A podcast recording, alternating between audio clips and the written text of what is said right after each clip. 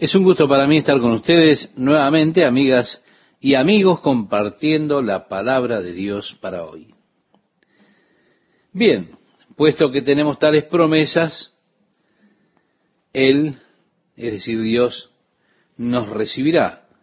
Dice que nosotros seremos sus hijos e hijas y Él será nuestro Padre. De eso venía hablándonos en el último capítulo, en el capítulo 6. Y ahora dice, limpiémonos de toda contaminación de carne y de espíritu, perfeccionando la santidad en el temor de Dios. El llamado en la antigüedad era salir del medio de ellos y apartaos, dice el Señor, y no toquéis lo inmundo. Y el contexto que nosotros encontramos aquí es no os unáis en yugo desigual con los incrédulos, porque qué compañerismo tiene la justicia con la injusticia, y qué comunión la luz con las tinieblas, y qué concordia Cristo con Belial, o qué parte el creyente con el incrédulo, y qué acuerdo hay entre el templo de Dios y los ídolos. Sí, este mensaje lo teníamos en el Antiguo Testamento y también en el libro de Apocalipsis. Por eso, apártense de la idolatría, apártense de la injusticia, salid del medio de ellos y apartaos, dice el Señor, y no toquéis lo inmundo, y yo os recibiré, y seré para vosotros por Padre, y vosotros me seréis hijos e hijas, dice el Señor Todopoderoso. Usted puede leer esto, por supuesto, en esta segunda carta a los Corintios en el capítulo 6, versos 14 al 18. Y debido a las promesas que tenemos, entonces apartémonos, limpiémonos de toda esa suciedad de los deseos de la carne y de la mente, porque allí están presentes ambas, la suciedad de la carne del hombre, de los deseos carnales, la suciedad de la mente del hombre, cuando nos vamos perfeccionando y se va completando en nosotros la santidad en el temor de Dios, la reverencia de Dios que debe existir, el temor de Dios que debemos tener. Pablo dice, admitirnos, a nadie hemos agraviado, a nadie hemos corrompido, a nadie hemos engañado. No lo digo para condenaros, pues ya he dicho antes que estáis en nuestro corazón para morir y para vivir juntamente. Vemos, Pablo ahora está pidiendo la aceptación de ellos, porque él ha sido honesto delante de aquellos hermanos. Mucha franqueza tengo con vosotros, continúa diciendo, mucho me glorío con respecto de vosotros, lleno estoy de consolación, sobreabundo de gozo en todas nuestras tribulaciones porque de cierto cuando vinimos a Macedonia, ningún reposo tuvo nuestro cuerpo, sino que en todo fuimos atribulados. De fuera, conflicto. De dentro, temores. Pero Dios, que consuela a los humildes, nos consoló con la venida de Tito. El apóstol está diciendo ahora acerca de sus sentimientos, su amor por ellos y lo preocupado que estaba él porque no había recibido noticias de ellos. Por eso dice Dios que consuela a los humildes. Y mi amigo, a mí me gusta esto. Porque si usted está desalentado, está desanimado, está preocupado por alguna situación apremiante, le invito a que saque eso de su mirada y que ponga sus ojos, ponga su mirada en el Señor y comience a adorar a Dios diciéndole cuánto lo ama usted. Desarrolle su relación con Dios y créame, usted ha de asombrarse de cómo las demás cosas comienzan a cambiar. ¿No es interesante cómo nuestras mentes están tan llenas con esas otras cosas? A lo largo del seminario estuve buscando a aquella muchacha que, bueno, Dios hubiera escogido para que estuviese conmigo en el ministerio. Llegó el momento de graduarme y no había ninguna que realmente eh, sirviera para mí. Yo tendría entonces que salir solo al mundo por mí mismo. Pero el Señor continuaba mostrándome la escritura, busca primeramente al reino de Dios y su justicia, y todas las otras cosas te serán añadidas. Fue así que entonces comencé a buscar al Señor en primer lugar, a buscar las cosas que tienen que ver con su reino.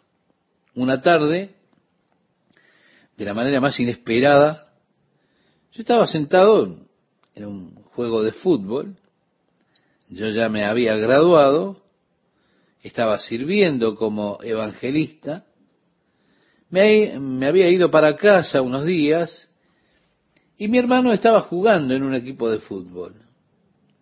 Solíamos jugar mucho los dos, así que yo me fui a mirar el partido en el que él jugaba. Mientras estaba allí sentado observando, apareció una hermosa chica que no quería sentarse en los asientos allí porque estaban muy sucios. Así que yo me corrí hacia donde estaba ella y le dije, sentate aquí que yo limpié este asiento para ti. Vino como caída del cielo. Allí estaba ella. Bueno, el apóstol Pablo dice, yo fui consolado.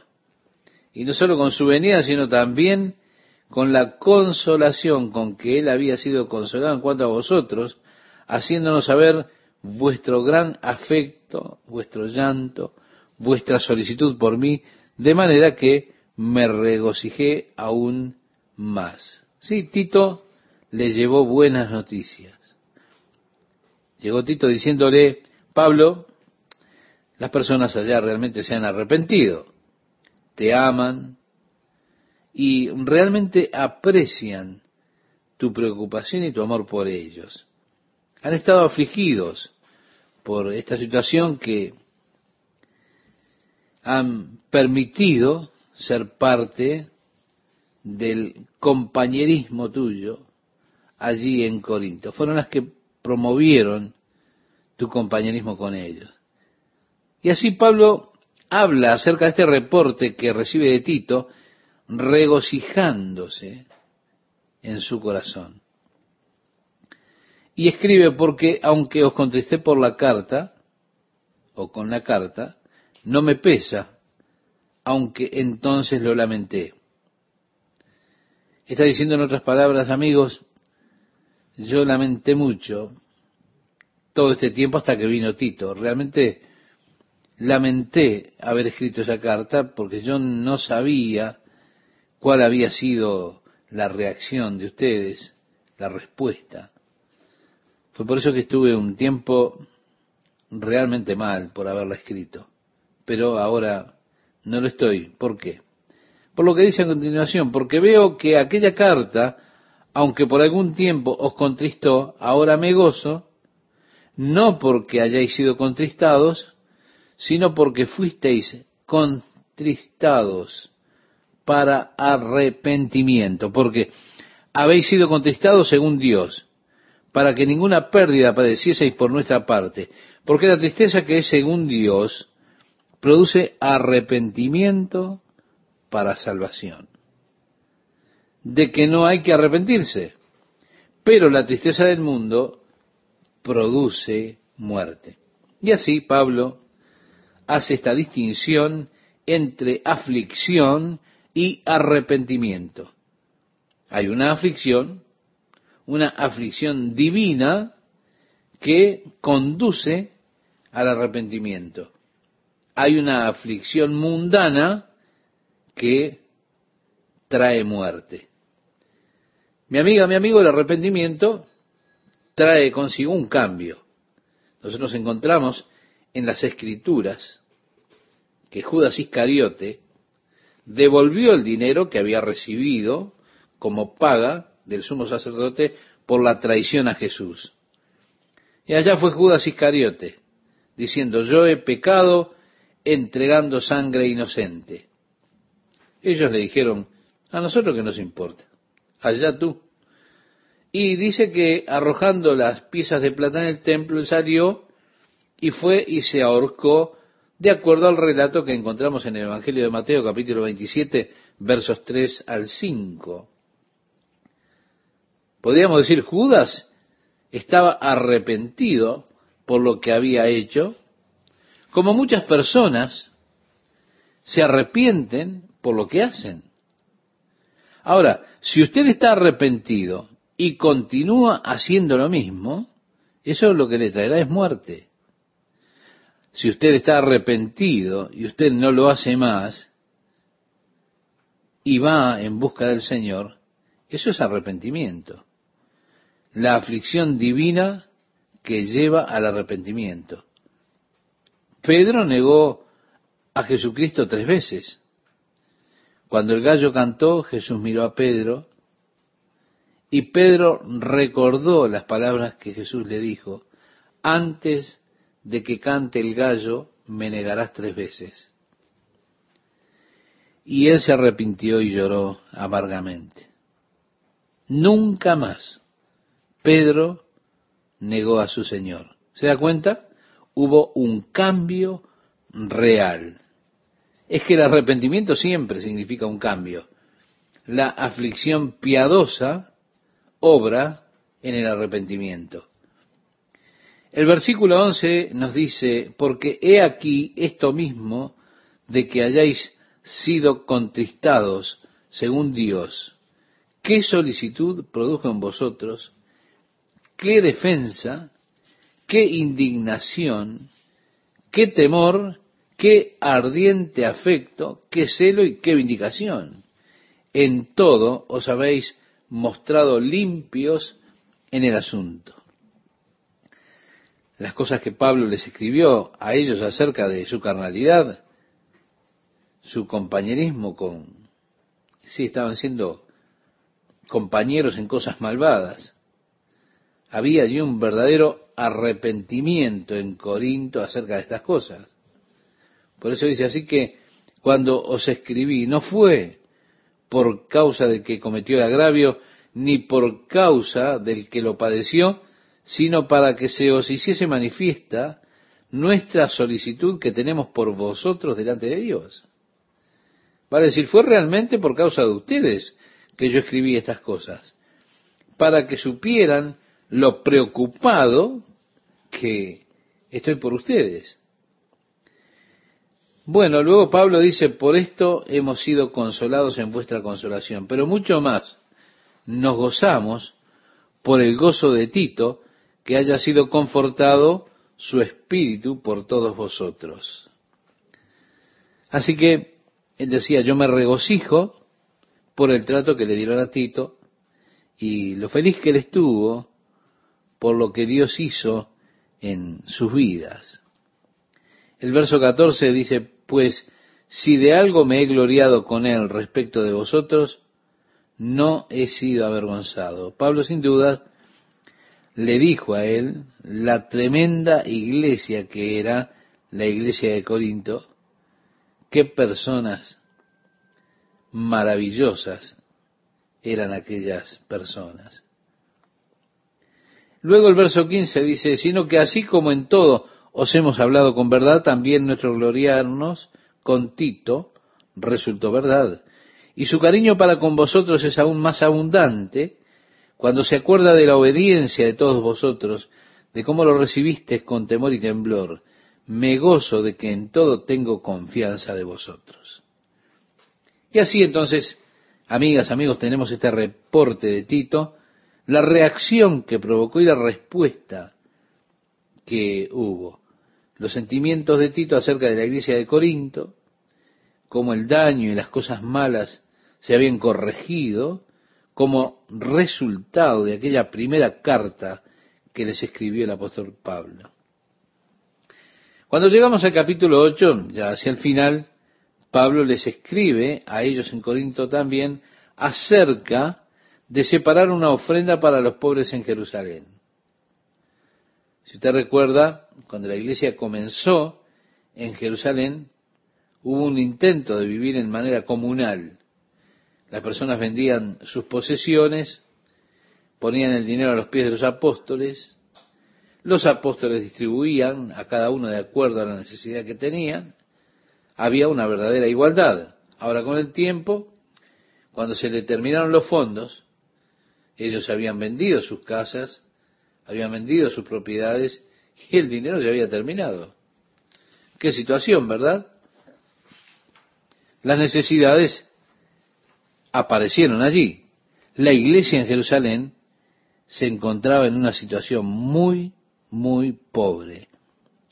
La iglesia de Jerusalén estaba formada básicamente por judíos que eran tremendamente desconfiados de los creyentes gentiles.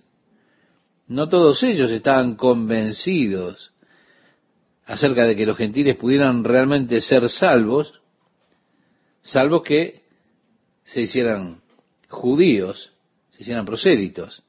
Habían muchos fariseos que creían, pero ellos habían llevado muchas de las prácticas judías con ellos y también una desconfianza general en cuanto a los gentiles. El apóstol Pablo siendo llamado apóstol a los gentiles, ahora está deseando llevar a Jerusalén a los creyentes judíos una buena ofrenda para ayudarlos en su pobreza, como para que se derribaran esas paredes de los sentimientos que existían entre los creyentes judíos hacia los creyentes gentiles. Pablo sentía que si ellos pudieran enviarles una generosa ofrenda, ese muro de separación que había entre ellos se podía derribar. ¿Por qué? Porque se darían cuenta la unidad que hay en la familia de Dios al recibir la ayuda y el apoyo de los creyentes gentiles como una señal de su amor, de su estima por la iglesia de Jerusalén. Fue desde la iglesia en Jerusalén que el Evangelio se esparció. Así que había allí como una deuda, en cierto sentido, de los creyentes gentiles hacia la iglesia de Jerusalén, porque fue el resultado de lo que ocurrió con la iglesia en Jerusalén, enviando a los apóstoles, que ellos recibieron el Evangelio de Jesucristo. Pablo regresa ahora y pasa el capítulo 8 hablando sobre el tema de la ofrenda que él quería que ellos levantaran para la iglesia de Jerusalén. Y al alentarlos a dar, primeramente les dice cómo fue que dio la iglesia en Macedonia para eso. Macedonia estaba en Grecia, el área de Tesalónica, Berea, Filipos. Esas iglesias, en esa parte superior de Grecia, eran iglesias bastante pobres, pero aún así, esas iglesias dieron generosamente. En contraste, la iglesia en Corinto era una iglesia rica en posesiones materiales. Y Pablo entonces los alienta a seguir el ejemplo de los hermanos pobres de Macedonia y así escribe. Así, hermanos, os hacemos saber la gracia de Dios que se ha dado a las iglesias de Macedonia, porque en grande prueba de tribulación la abundancia de su gozo y su profunda pobreza abundaron en riquezas de su generosidad. Vemos, a pesar de que estaban empobreciéndose ellos mismos, fueron extremadamente generosos. Bueno, se dice que las personas pobres siempre dan mucho más que las personas ricas, porque las personas pobres comprenden lo que significa ser pobre. Y eso es lo que yo creo, creo que eso es cierto. Ha sido nuestra observación en este tema a través de los años, ver que las personas más generosas en la iglesia no son precisamente las que tienen más dinero, sino las personas más pobres parecen ser las más generosas. En darle a Dios nunca puede ser medido por una cantidad o la cantidad que podemos dar, no. Dios no mide la ofrenda por el monto de la ofrenda. Dios mide la ofrenda por el costo que tiene para el dador. Es decir, si usted está haciendo un millón de dólares al año y le da una ofrenda a la obra de Dios de 100 dólares, usted realmente no está dando nada.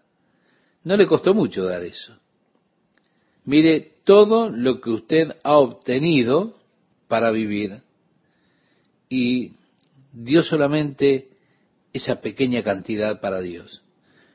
Si usted hace diez mil dólares al año y le da a Dios mil dólares, eso es dar mucho, porque a usted no le queda mucho para vivir. Es decir, no le ha quedado mucho dinero. En cierta ocasión Jesús estaba con los discípulos allí de pie en el templo, mirando a las personas ricas que llegaban y colocaban sus ofrendas allí en el altar con toda aquella demostración que hacían y toda la ostentación. Y a eso hacía referencia Jesús cuando en el Sermón del Monte decía, y cuando des, no seas como el fariseo que le gusta tocar trompeta delante de él, a decir, ostentando, como diciendo, miren, miren todos, aquí estoy yo, vengo a ofrendar, esto es lo que estoy ofrendando. Haciendo del acto de ofrendar un, un gran espectáculo. Allí estaba Jesús con sus discípulos. Llega una pobre mujer y echa dos monedas.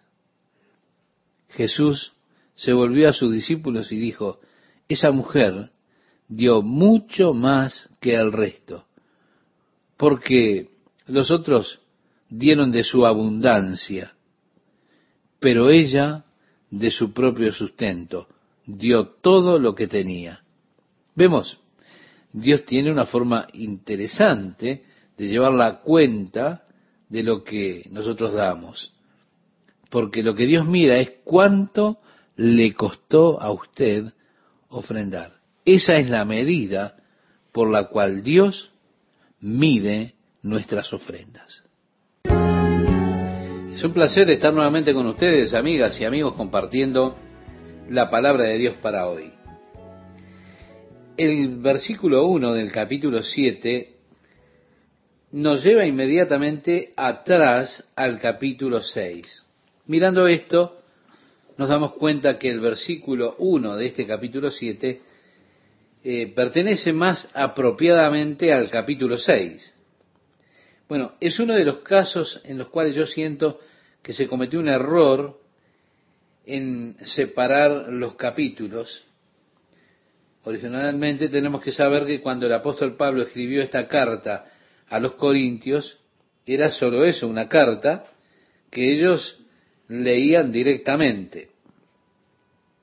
Después hubo un movimiento a través del cual se eh, hizo la división en capítulos de la Biblia, allá por el año 1300, tratando de ayudar a las personas realmente a mirar las escrituras. ¿Por qué? Uno decía, bueno, yo sé que está en algún lado en Isaías, pero Isaías es un libro bastante largo. Por eso ellos dividieron Isaías en 66 capítulos y así uno puede decir, bueno, está en algún lugar en el capítulo 53. Y así usted era capaz de encontrar los pasajes con más facilidad. Por el año 1600 vinieron aquellos que dividieron también los capítulos en versículos. Sí, haciendo mucho más fácil buscar un pasaje en las escrituras. Pero esto fue hecho por el hombre. No hay nada de inspiración divina en esto de dividir la Biblia en capítulos y versículos. Y es bueno que usted sepa eso. Así, a pesar de que en conjuntos, eh, tanto al dividir en capítulos como en versículos, hicieron un trabajo excelente, yo siento en algunos lugares que se equivocaron en la división. Y este es uno de los lugares en el cual yo siento que hay un error en la división del capítulo. Porque obviamente, al comenzar el capítulo 7, tenemos una referencia al capítulo 6. Cuando Pablo se refiere a las promesas que él ha mencionado. El capítulo 7 comienza diciendo, así que amados, puesto que tenemos tales promesas, ¿qué promesas? Bueno, precisamente las que están en los versículos anteriores, en el 17 y 18.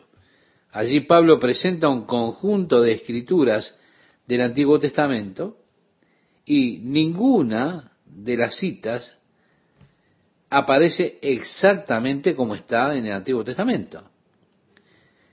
En la última parte del capítulo 6 hace esto, por supuesto, recuerde que Pablo no tenía división de capítulos ni versículos. Y además él está citando de memoria, que era algo que ellos hacían muy a menudo. Pero, estimado oyente, permítame compartir algo con usted. Yo creo que hay un beneficio muy grande en muchas de las nuevas traducciones. Y este beneficio consiste en que nos tiene a todos nosotros alejados de esa clase de limitación de capítulos y versículos o de estar atados al fraseo exacto de la escritura. El Espíritu Santo realmente no es llamado el Espíritu del capítulo tal y el versículo cual.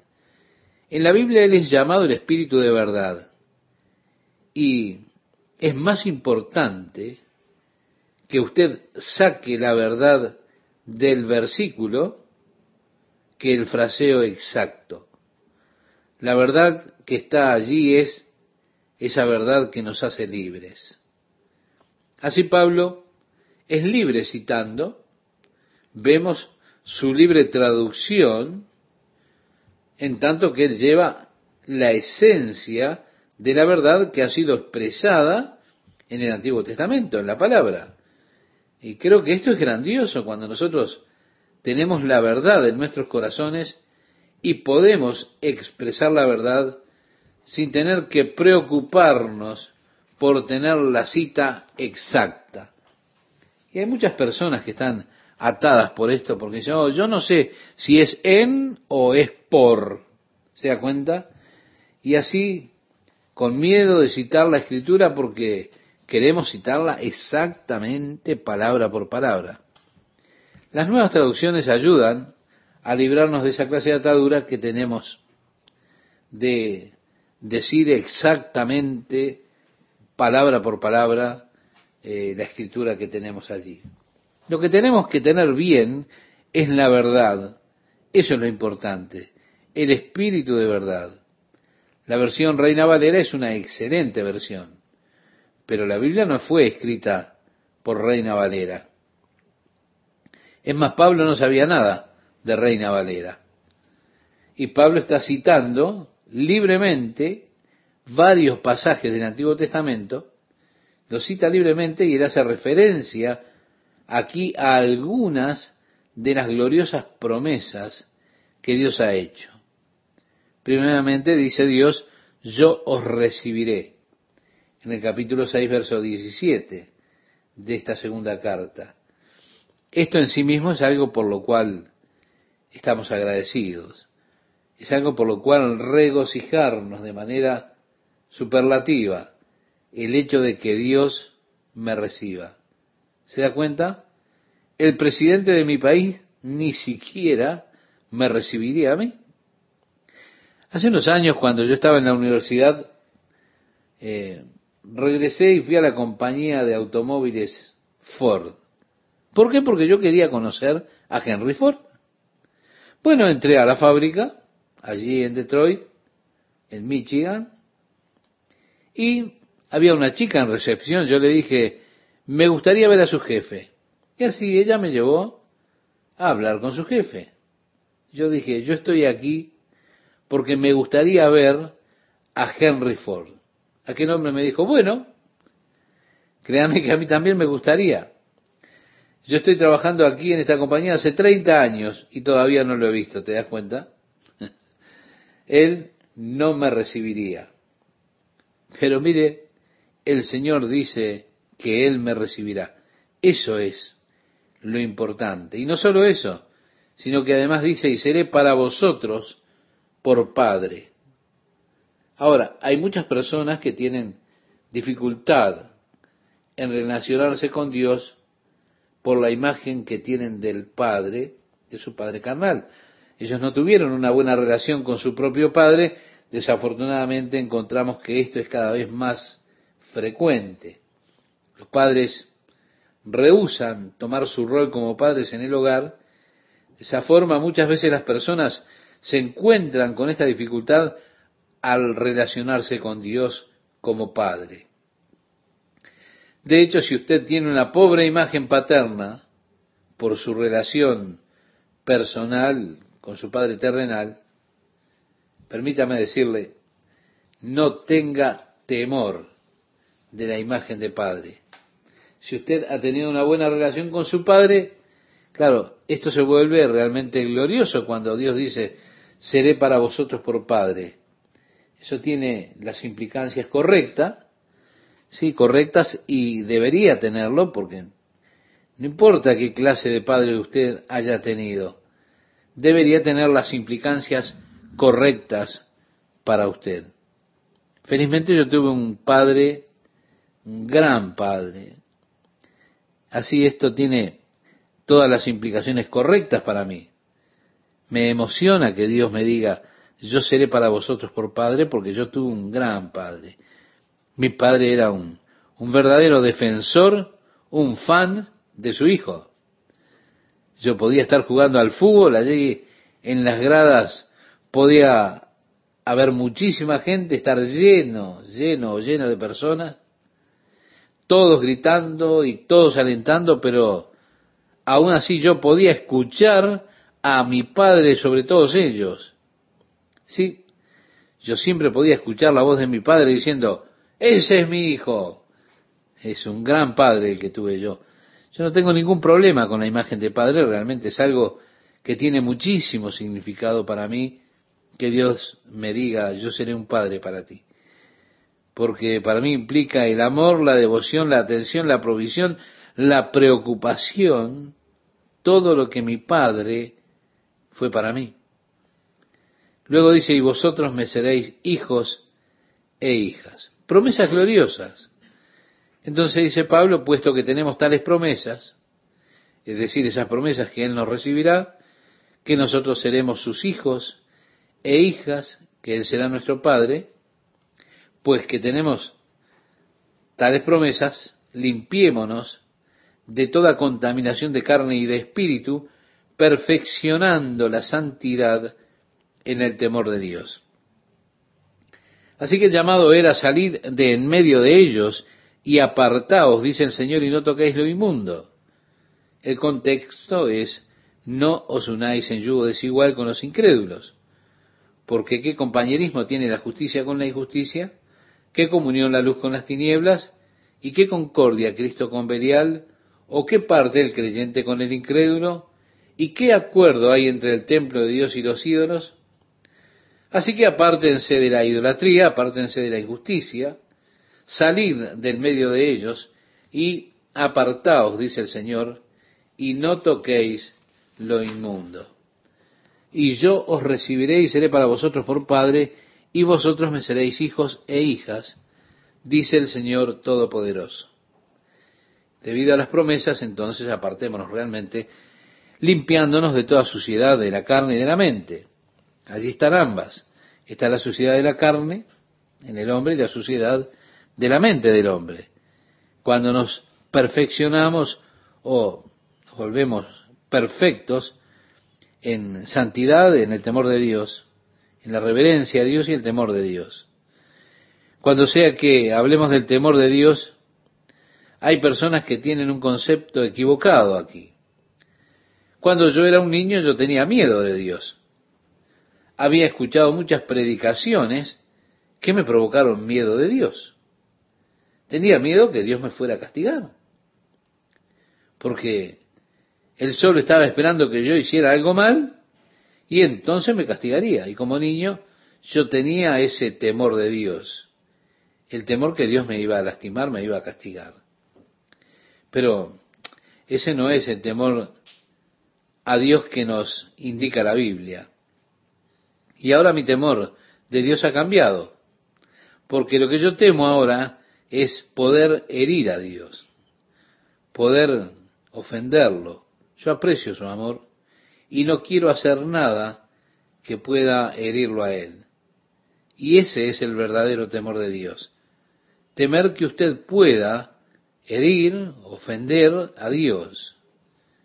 Dios realmente no va a lastimarlo a usted jamás.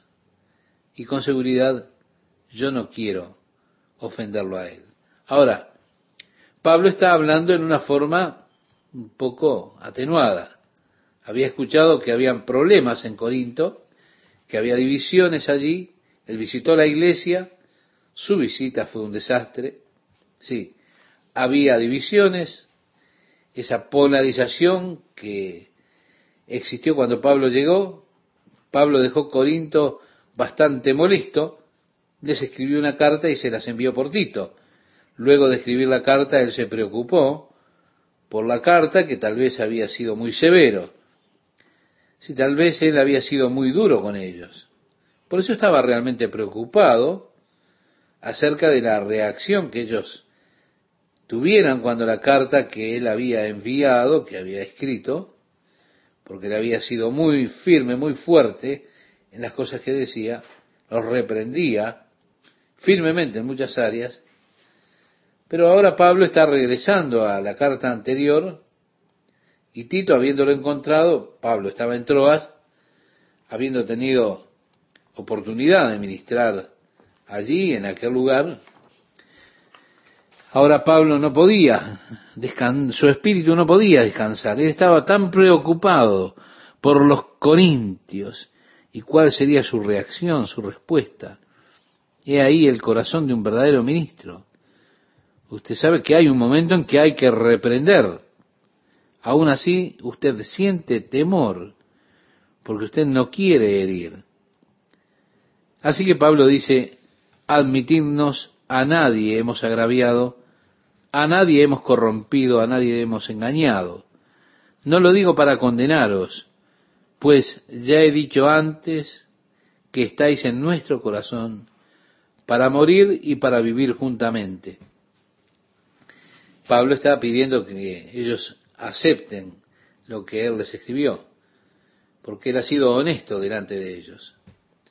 Mucha franqueza tengo con vosotros, mucho me glorío con respecto de vosotros, lleno estoy de consolación, sobreabundo de gozo en todas nuestras tribulaciones, porque de cierto cuando vinimos a Macedonia, ningún reposo tuvo nuestro cuerpo, sino que en todo fuimos atribulados. De fuera conflictos, de dentro temores. Pero Dios, que consuela a los humildes, nos consoló con la venida de Tito. Vemos, Pablo está diciendo ahora acerca de sus sentimientos, su amor por ellos, cuán preocupado estaba él, porque él no había sabido nada de ellos. Había enviado su carta, pero no sabía cómo la habían recibido, no sabía qué reacción habían tenido y él tenía esa preocupación en su interior. La lucha afuera, sin descanso, y en su interior lleno de temor, hasta que finalmente Tito lo pone al corriente y Tito le cuenta entonces eh, acerca de esa respuesta positiva que hubo en las personas de Corinto a la carta que él había escrito. Y así, pero Dios que consuela a los humildes, me gusta esto, Dios que consuela a los humildes. Ese consuelo viene por mantener nuestros ojos fijos en el Señor, apartándonos de las aflicciones que nos perturban. ¿Se da cuenta? Nuestro problema muchas veces es que nos vemos tan envueltos en nuestros problemas que perdemos de vista a Dios. Y el problema se vuelve abrumador, perdemos la real perspectiva, parece que nuestro problema es más grande que Dios. Pero Dios que consuela a los humildes. Mi amiga, mi amigo oyente, si usted está desanimado, si está derribado, si está preocupado, por alguna situación que lo apremia, saque su mirada de eso y mire al Señor. comience a adorar a Dios, desarrolle más su relación con Dios, y usted se ha de asombrar cómo se resuelven las demás cosas. Jesús dijo en el Evangelio de Mateo capítulo 6, verso 33, mas buscad primeramente el reino de Dios y su justicia, y todas estas cosas os serán añadidas.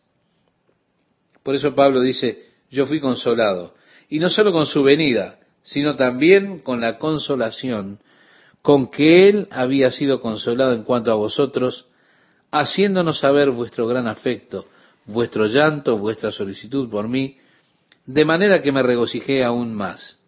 Si Tito trajo buenas noticias. Pablo, las personas estaban realmente arrepentidas. Pablo, ellos realmente te aman. Ellos aprecian tu amor y tu preocupación por ellos. Estaban afligidos por esas cosas que ellos habían permitido ser parte de su compañerismo allí en Corinto. Y así Pablo habla acerca del reporte de Tito y cómo eso regocijó su corazón. Porque aunque os contristé con la carta, no me pesa, aunque entonces lo lamenté.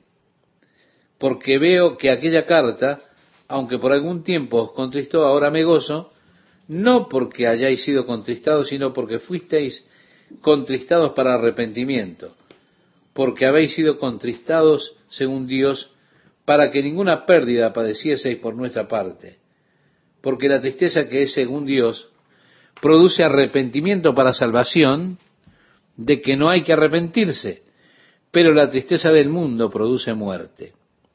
Vemos, Pablo hace una diferencia aquí entre la tristeza y el arrepentimiento. Hay una tristeza, una tristeza piadosa que conduce al arrepentimiento. Pero hay una tristeza del mundo que lo conduce a la muerte. Sí, mi amigo, mi amiga, el arrepentimiento genuino produce un cambio.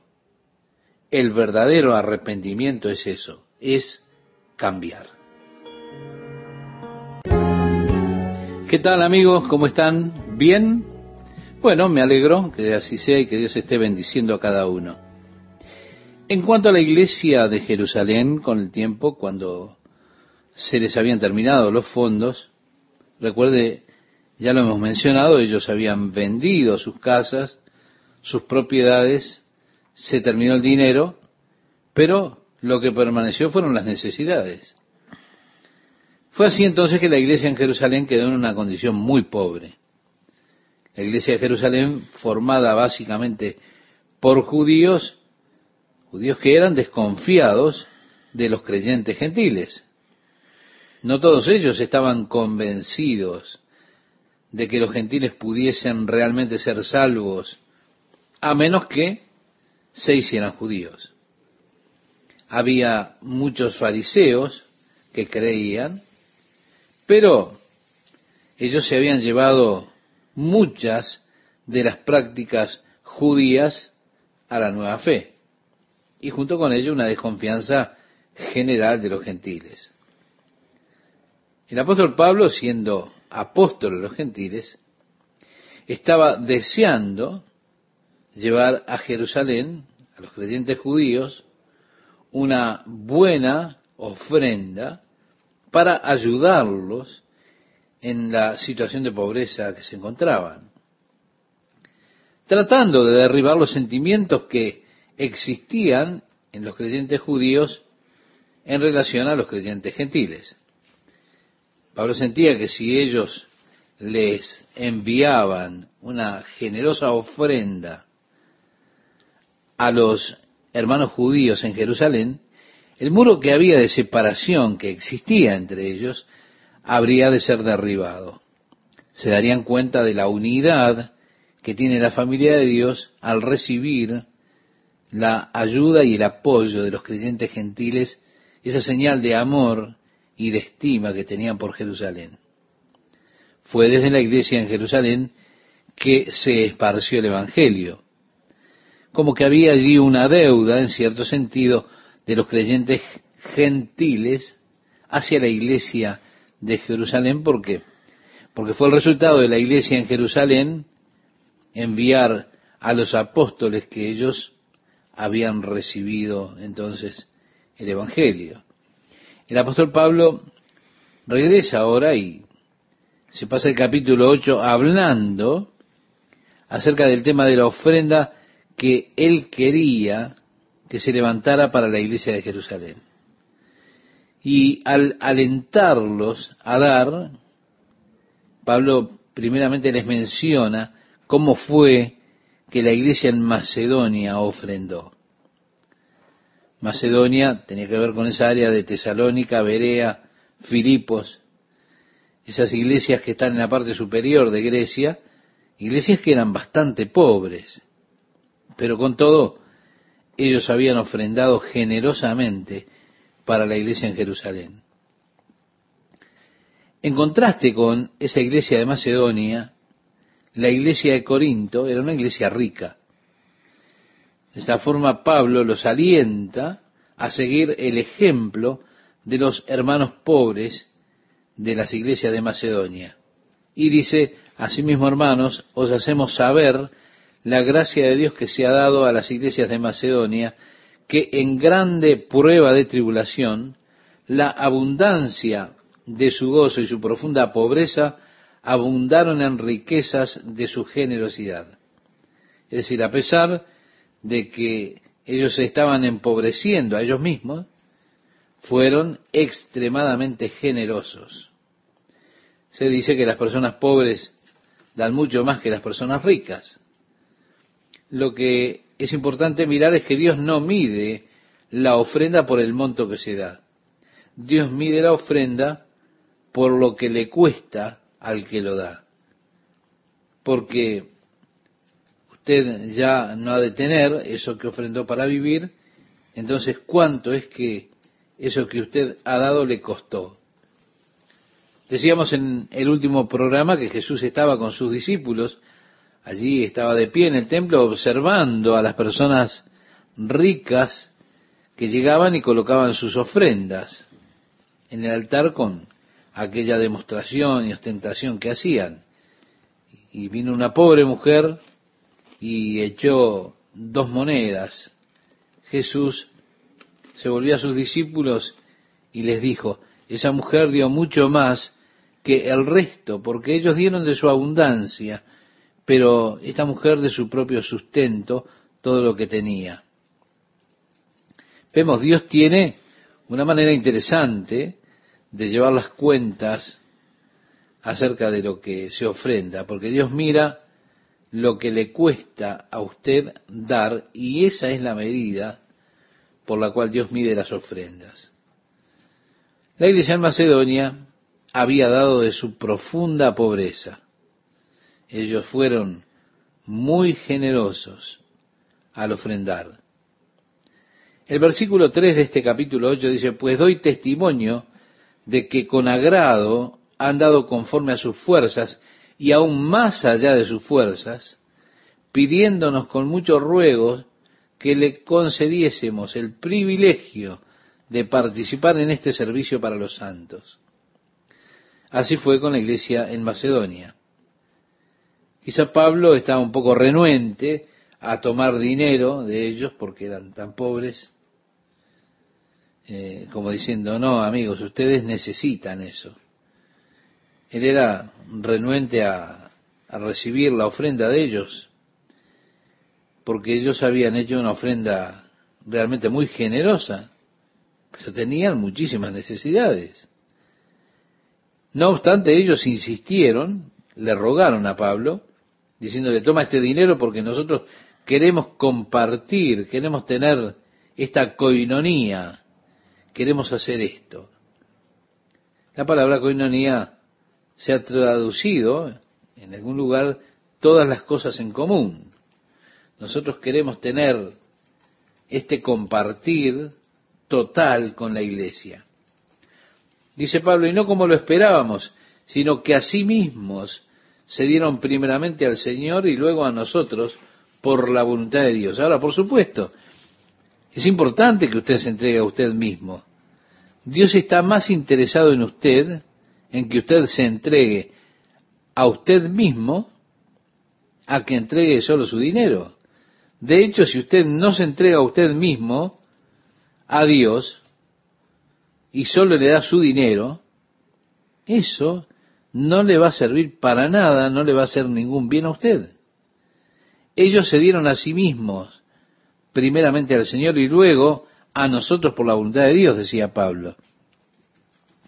De manera que exhortamos a Tito para que, tal como comenzó antes, asimismo acabe también entre vosotros esta obra de gracia. Por tanto, como en todo abundáis, si estos eran los pobres que estaban en Macedonia, ellos dieron generosamente. Ahora, en todo abundáis. Está diciendo ustedes abundan. Si abundan en fe, en palabra, en ciencia, en solicitud, en vuestro amor para con nosotros, y les dice abundad también en esta gracia. No hablo como quien manda, dice Pablo, no, no les estoy ordenando, sino para poner a prueba, por medio de la diligencia de otros, también la sinceridad del amor vuestro. Habiendo usado como ejemplo primeramente la iglesia de Macedonia, ejemplo de dar a través de esa gracia de Dios, él ahora se refiere en lo que va a decir a un ejemplo mucho mayor. Él dice, porque ya conocéis la gracia de nuestro Señor Jesucristo, que por amor a vosotros se hizo pobre siendo rico, para que vosotros con su pobreza fueseis enriquecidos. Primero el apóstol Pablo recurre al ejemplo de los macedonios en cuanto a dar.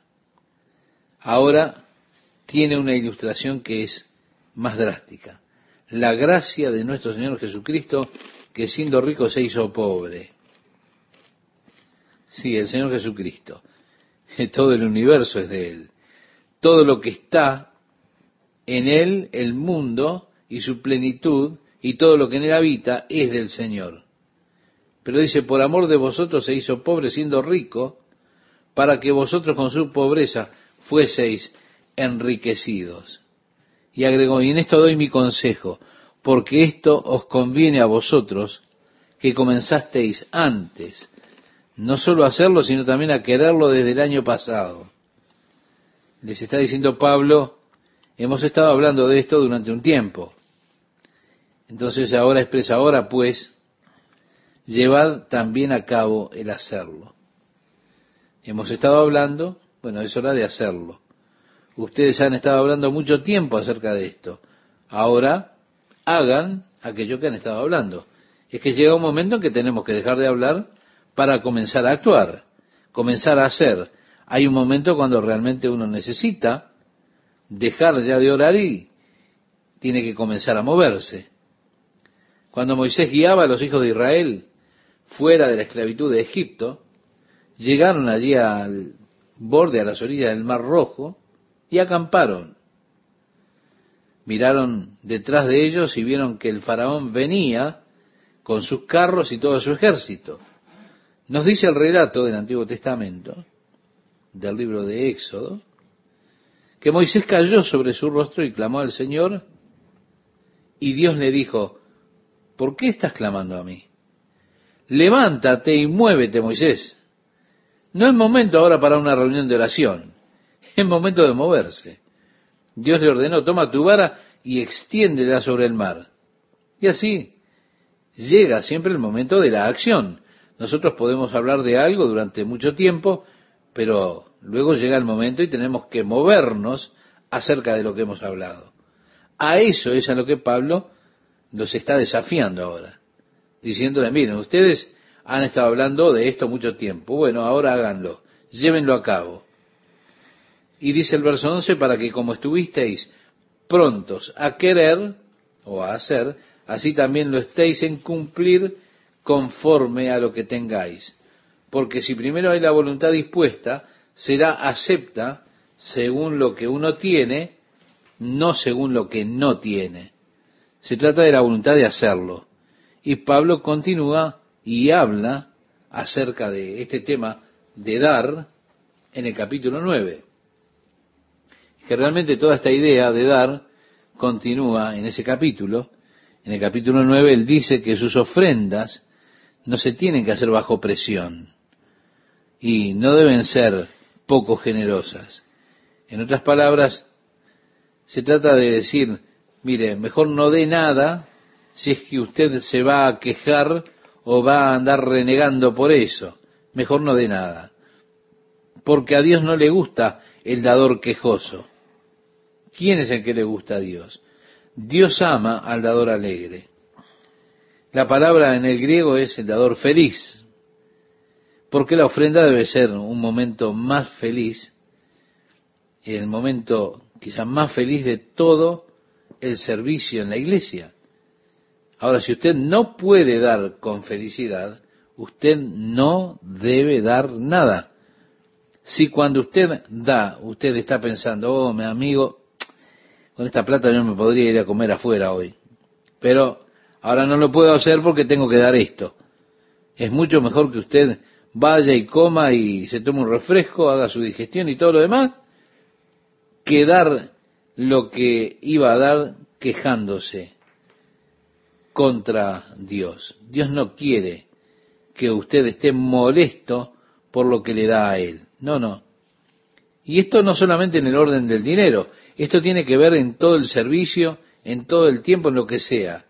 Lo que le doy a Dios, se lo debo dar con un corazón feliz, un corazón amoroso, sin quejas por lo que le doy o hago.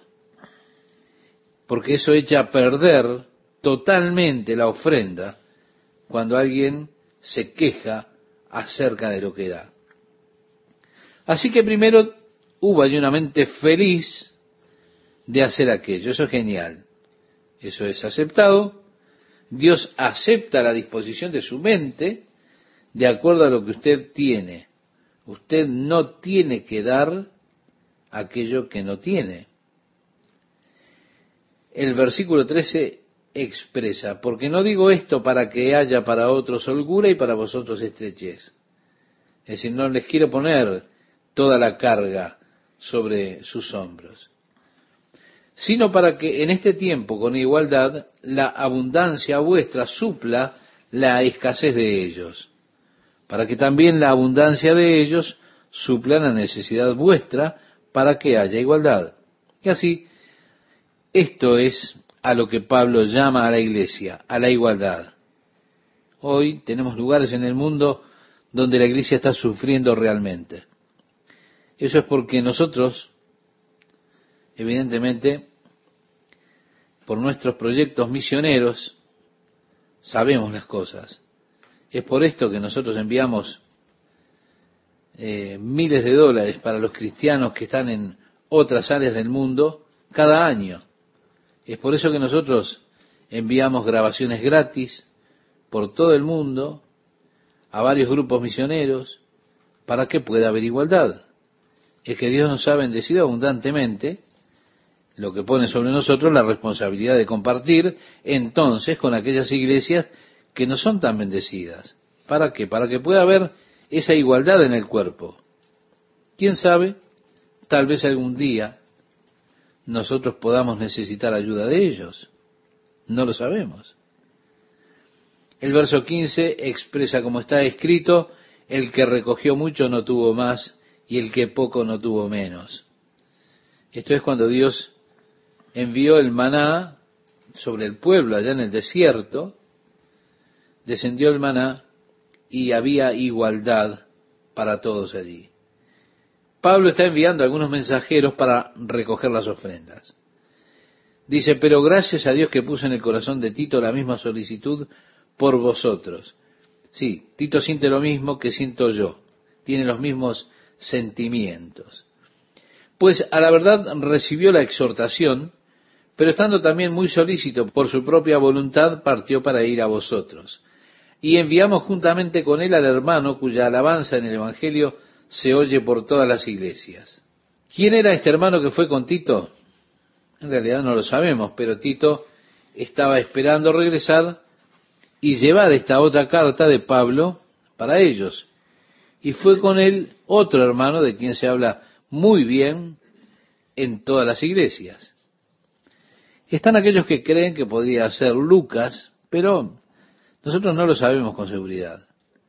Y no solo esto, sino que también fue designado por las iglesias como compañero de nuestra peregrinación para llevar este donativo, que es administrado por nosotros para la gloria del Señor mismo y para demostrar vuestra buena voluntad. Así que él fue escogido para llevar esa ofrenda con ellos. Pablo no habría de llevar mano propia la ofrenda para no ser directamente responsable, viendo así si esto llega a Jerusalén, sino que estos hombres de confianza serían quienes fueran con Pablo llevando el dinero para la iglesia de Jerusalén. Y dice Pablo, evitando que nadie nos censure en cuanto a esta ofrenda abundante que administramos. Pablo era muy cuidadoso en las cuestiones de dinero, reconociendo que es el dinero del Señor entregado por el pueblo del Señor. Así él buscaba ser muy cuidadoso de que hubiese una adecuada contabilidad del dinero para que no hubiese sospechas acerca de él, como que estuviera tomando lo que era la ofrenda del Señor, o la ofrenda para el Señor. Y decía, procurando hacer las cosas honradamente, no solo delante del Señor, sino también delante de los hombres.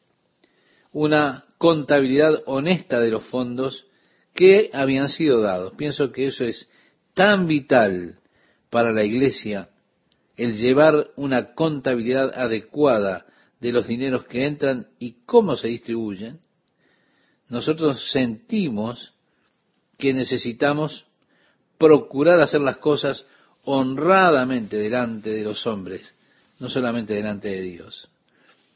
El verso 22 dice, enviamos también con ellos a nuestro hermano, cuya diligencia hemos comprobado repetidas veces en muchas cosas, y ahora mucho más diligente por la mucha confianza que tiene en vosotros.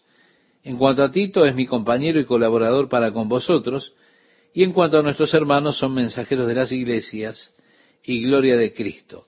Mostrad pues para con ellos ante las iglesias la prueba de vuestro amor y de nuestro gloriarnos respecto de vosotros. ¿Vemos? Está diciendo así que den una generosa ofrenda, pruébenle a ellos que lo que dijimos de ustedes es cierto, que ustedes son personas buenas y generosas. Y Pablo así está enviando entonces estos hombres para que recojan la ofrenda para cuando él vaya a Jerusalén y allí pueda llevársela. Él continuará en el siguiente capítulo con este pensamiento de la ofrenda, de dar, antes de entrar en la justificación de su apostolado en el capítulo 10.